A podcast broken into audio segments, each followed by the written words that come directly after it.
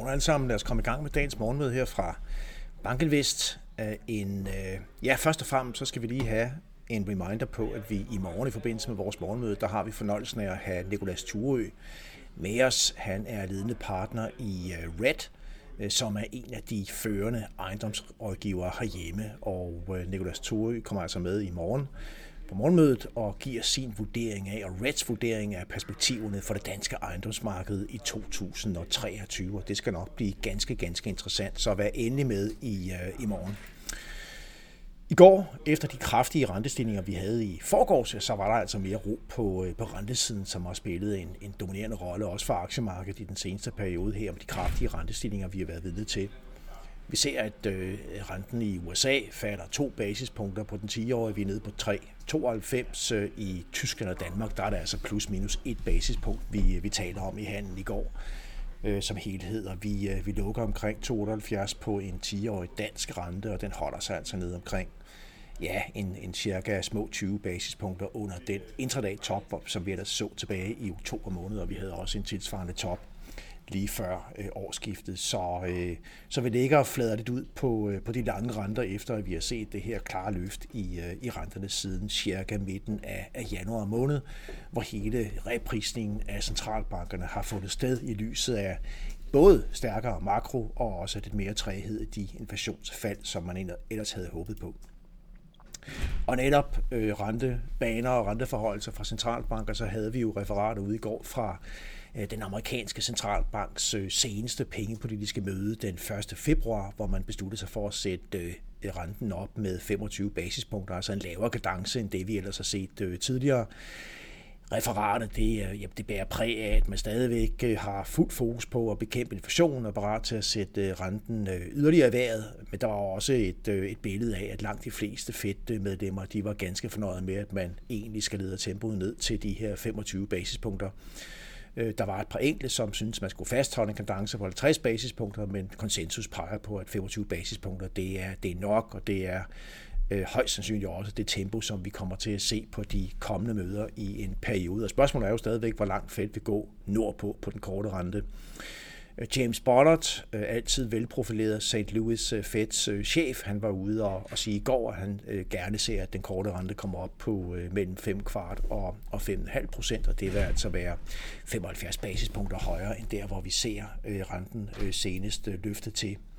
Og mellem fem komma fem og, og fem komma fem procent, jamen altså hvis vi lige kigger på, hvor markedet ligger og priser den korte rentetop, så ligger vi faktisk lige præcis der per seksogtyvende juli, mødet fra Fed, der ligger forward overnight-renten P T på fem komma seksogtredive procent, altså lige i midten af fem komma fem procent stort set. Så, så markedet priser det, som, som Bullard øh, siger, og det, som andre også indikerer, og, øh, og det vil altså repræsentere en rentestigning på cirka femoghalvfjerds basispunkter i forhold til der, hvor vi, øh, hvor vi ligger nu.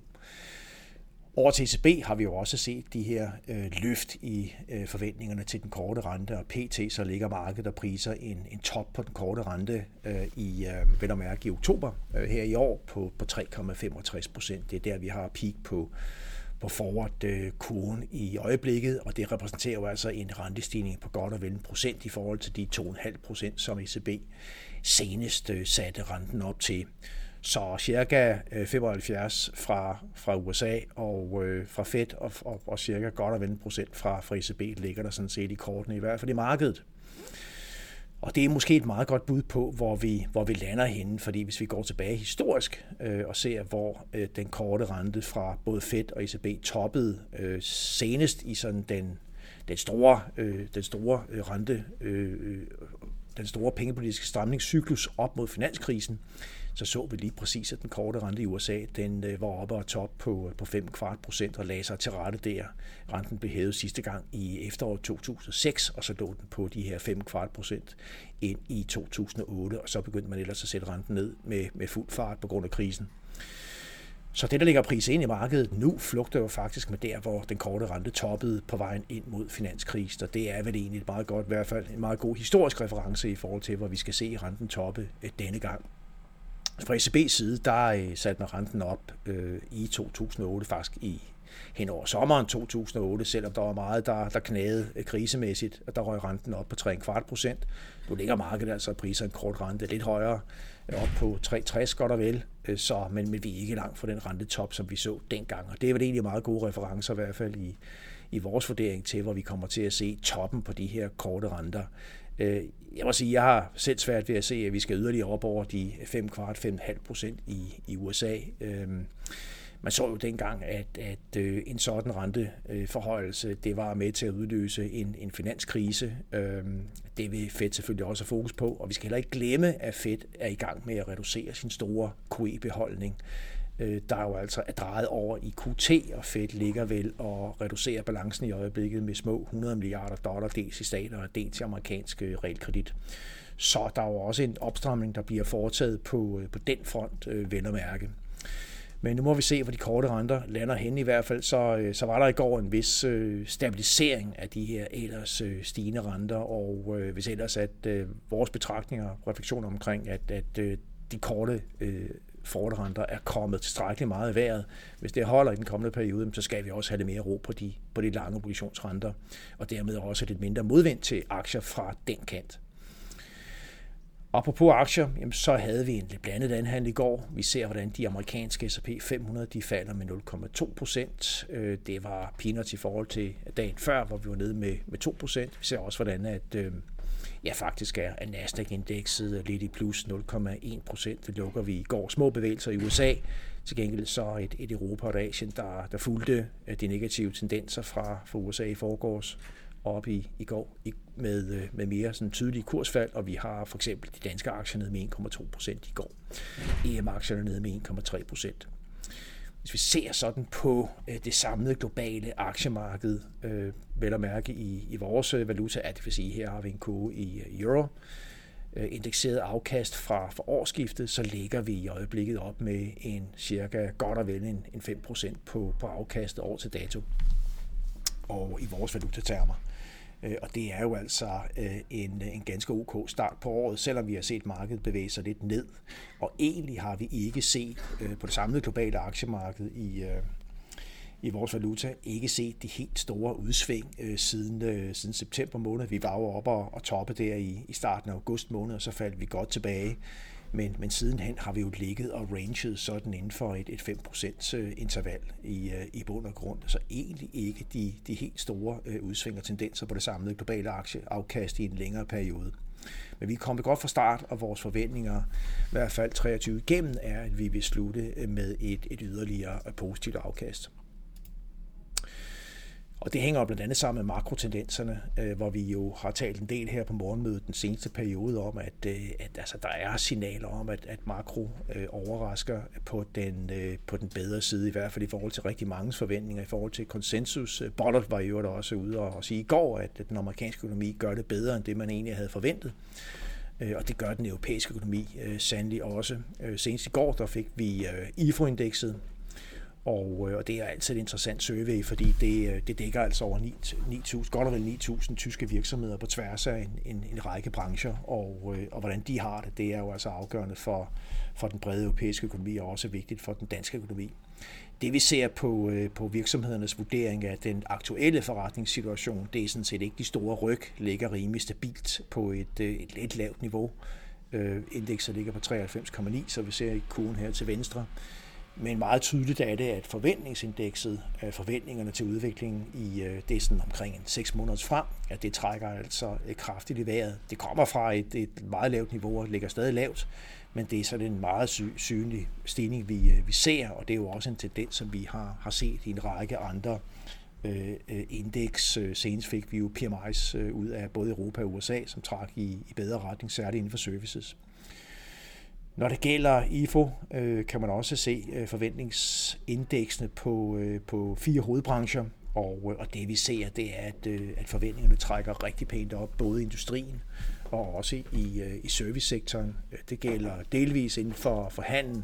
Til gengæld kan vi konstatere, at, at byggeriet stadigvæk halter, der ligger forventningerne stadigvæk godt presset ned, i hvert fald indtil videre i denne sektor. Det er selvfølgelig også de stigende renter, der har været med og er med til at presse byggebranchen plus høje omkostninger der. Men det samlede billede af den tyske økonomi, det er, at, at forventningerne de, de drejer altså i, i bedre retning, og der er også en, en lille tendens til rundt omkring, at vi ser den aktuelle forretningssituation blive bedre. Og så lige smut over i den globale geopolitik, og jeg tog her et billede med af, ja, fra Financial Times af de to herrer her, Putin på den ene side, og den øh, top øh, kinesiske, ja, det man vel kan kalde for en kinesisk øh, udenrigsminister, som jo mødtes i, øh, i går i, øh, i Moskva, øh, vel og mærke, og, øh, og det er altså interessant at se øh, det her, hvor, hvor vi jo er i en situation, hvor, hvor Vesten i den grad distancerer sig af, af, af gode grunde til, øh, til Putin, jamen, så er kineserne altså rigtig, rigtig tæt på, og, øh, og det som øh, jo altså øh, klart er... er øh, er samspillet her, det er, at både Kina og Rusland ønsker sådan set at styrke relationerne trods den krig, der, der foregår. Kina har ikke rigtig distanceret sig. Kina forsøger altså også, øh, i hvert fald øh, øh, retorisk har, har man kommunikeret, at man, man ønsker at, at prøve at tilvejebringe en form for løsning til fred i krigen mellem Rusland og Ukraine. Det skal blive interessant at se, hvad det er for nogle udspil, der, der kommer derfra, men facts er jo altså, at de her øh, stadig tættere relationer, jamen de er, øh, de er jo ikke med til at øge øh, og bedre forholdet mellem Vesten på den ene side og Kina øh, på den anden side. Facts er jo også, at, øh, at Kina er virkelig, virkelig har skruet op for sammenhandel med Rusland gennem øh, det seneste års tid. Krigen startede for et år siden, og det vi har set, det er, at, øh, at sammenhandlen den er, den øgede meget, meget kraftigt. Det gælder dels Kinas køb af russiske energi, som er øget meget kraftigt, men der er også en samlet sammenhæng mellem de to lande, som er steget betydeligt.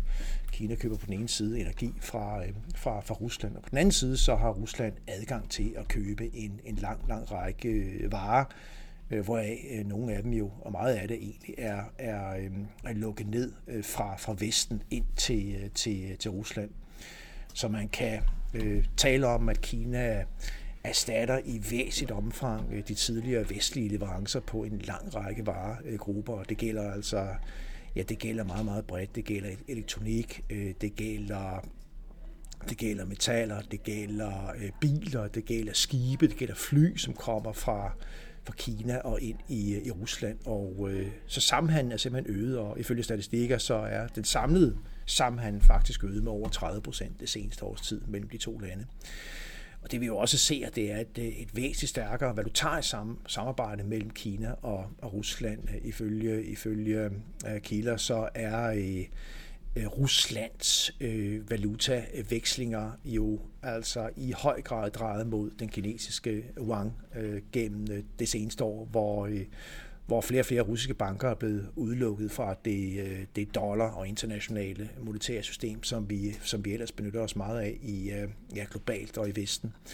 Men nu udgør øh, renminbi eller yuan simpelthen en meget, meget stor andel af Ruslands øh, internationale valutatransaktioner. Så, øh, så de her forbindelser, de, de trækker jo i, i stadig tættere retning. Og det er jo bare med til at øge det sådan, globale spændingsfelt øh, i højere grad mellem både Vesten og, og, og Kina på den anden side.